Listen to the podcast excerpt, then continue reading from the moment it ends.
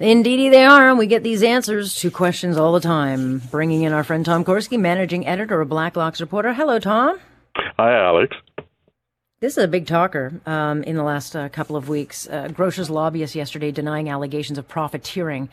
And of course, we've been talking about the profit margins in food stores, grocers that average about 3%. And so the Commons Finance Committee was told, um, you know, look into this. Jagmeet Singh wants an investigation as to whether, you know, grocers have been hiking up uh, greed inflation. Uh, there has been no evidence of this happening. And so how much of this is politics, Tom, and how much of it is actually warranted on, you know, they think they've got something?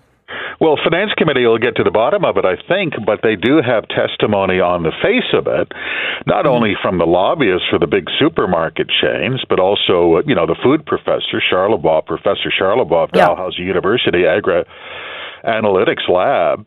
And he says he doesn't see any evidence of profiteering either, albeit, he testified, some of these price increases are a little bit shaky uh, when you see cooking oil up 50% year over year. That doesn't add up. Spaghetti 18%. Some of these price gains are pretty substantial. At the end of the day, everyone, you know, if there's an unloved group of people in an inflation storm, it's your grocer, right? But yeah. but someone's going to have to come up with evidence. It's not enough to make the allegation as Mr. Singh has uh, if there's profiteering, find it. A lot of these are publicly traded companies anyway.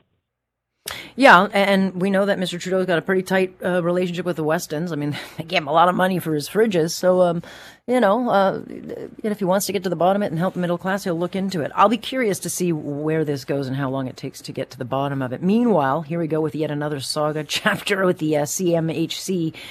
Um, you know, because the, we keep getting these little tidbits that you keep digging up, shown through confidential emails by the Professor Paul Kershaw of the University of British Columbia, who keeps talking about, you know, we need a wealth tax on homes. We need a tax on homes because you know, we think it's time to ask the 10% owning Canada's highest value real estate to tolerate the small price on housing inequity in order to demonstrate an allegiance to the Canadian dream of home ownership. And so CHMA, CMHC, which is not supposed to be in the business of shilling for how, um, you know, how this kind of stuff goes or sale value, they keep talking about taxing our home. The Liberals keep saying, no, no, not a thing. And yet it keeps coming up. Yeah, you, you know what the wealth tax is when uh, when when you look at the advocates of the home equity tax. You know the kind of property they're talking about. They're talking about mm-hmm. a post-war bungalow in Moore Park.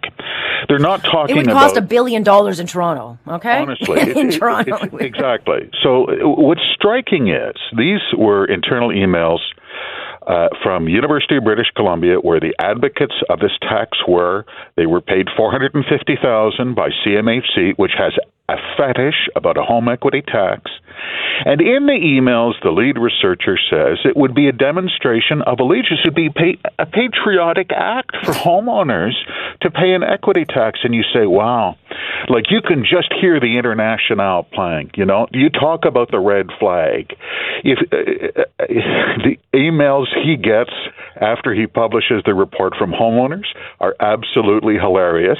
Some of them are profane, but they all have one theme, and they say, as one homeowner emailed the professor, uh, good luck with that, buddy. If you want to come from my house after 45 years of my spouse and I blood, sweat, and tears to pay down our mortgage, so that when we are too old and sick to work anymore, we will not wind up in the street.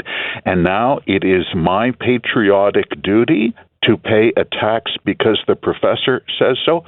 Yeah, how do you think that me. one's going to end exactly? Yeah, no, it, it would be. Um, I mean, I, I, I urge anybody on the left to run on this because you're basically for the whole middle class. This is it. There's no pension. There's no benefit. Like there's this is the retirement plan. And so if if all of a sudden they're going to start taxing this in this fight against, well, if they don't have it, then you have to be penalized for having it too. It's not going to end well. It's it's also this concept of frankly, you know, there was there's trillions in private equity wrapped up in people's little yeah. bungalows, and it drives some apparently uh, executives at CMHC crazy that they can't get their mitts on it. But this is the concept of the world. So if you happen to live in the Greater Toronto area, and you paid down your mortgage, and you happen to get a benefit because of appreciation of values, that somehow you're cheating Canada what, what the hell is that? Uh, you know, who who in a federal insurer at CMHC would come up with that concept, but they did. That somehow, if they could just get their claws on those people and make them do the right thing, so that CMHC can take the money and make us a better country. Are you kidding me? Hey, no one's stopping these people. If they want to do it, have at her. I, there's nothing stopping those who think it's not fair from throwing in money from their own. I welcome them to do it, but not everyone should have to do that. Meanwhile, a warning coming from Ontario, on Ottawa's financial watchdog, Yves Giroux, saying that interest rates will see a doubling of federal debt charges within four years, and warning the Senate Bank Committee that uh, our federal debt is going to go from 23 billion to 46 billion, which is higher than the entire budget for military spending. Debt uh, service charge is absolutely catastrophic. This is what they never mentioned when they borrow a lot of money over the pandemic, and Cabinet did borrow a half trillion. The debt ceiling, federal debt ceiling, went up 56%. That was a vote. A lot of people didn't notice that. There's some confusion. Apparently, when you borrow the money, you have to pay it back. You don't hear that from the Minister of Finance, who talks about opaque concepts of debt to GDP, et cetera. It doesn't. There's no magic. There's no magic here. And when the budget office says, your fastest growing program, think of it as a new government program. It's going to cost an extra 20 billion starting next year. It is going to surpass the expense of national defense. Is going to be debt service charges. You're going to go up to about 45 billion a year. So the next time someone says, "Why is the hospital emergency room closed?" You can say, well, you remember during the pandemic and they spent the money on the ventilators that no one needed, mm-hmm. but the ex liberal mm-hmm. MP and it all went to the warehouse. That's why. No magic. It's it's raw arithmetic. Yeah, no one seems to really care about it. Meanwhile, I do think that this is interesting. Um, the Commons have passed a bill into law that's going to amend aid to jurors who are traumatized by graphic testimony in criminal courts. This is something that was uh, brought forward by a, a former jury foreman, Mark Farrant, who witnessed um, a 2014 murder trial. I covered hundreds and hundreds and hundreds of trials because I covered courts. So I'm sure that's what's made me so screwy. Because uh, you see a lot of bad stuff. And, and if you are a juror and you're not used to that, um, you know, it, it, can be a lot, but they are going to get some uh, assistance or support now. Really striking. It took a long time to pass that bill, Alex, uh, sponsored by uh, Michael Cooper from uh, Edmonton. You know, mm-hmm. this is one of those little bills that you don't often hear about that actually makes life better for some yeah. people.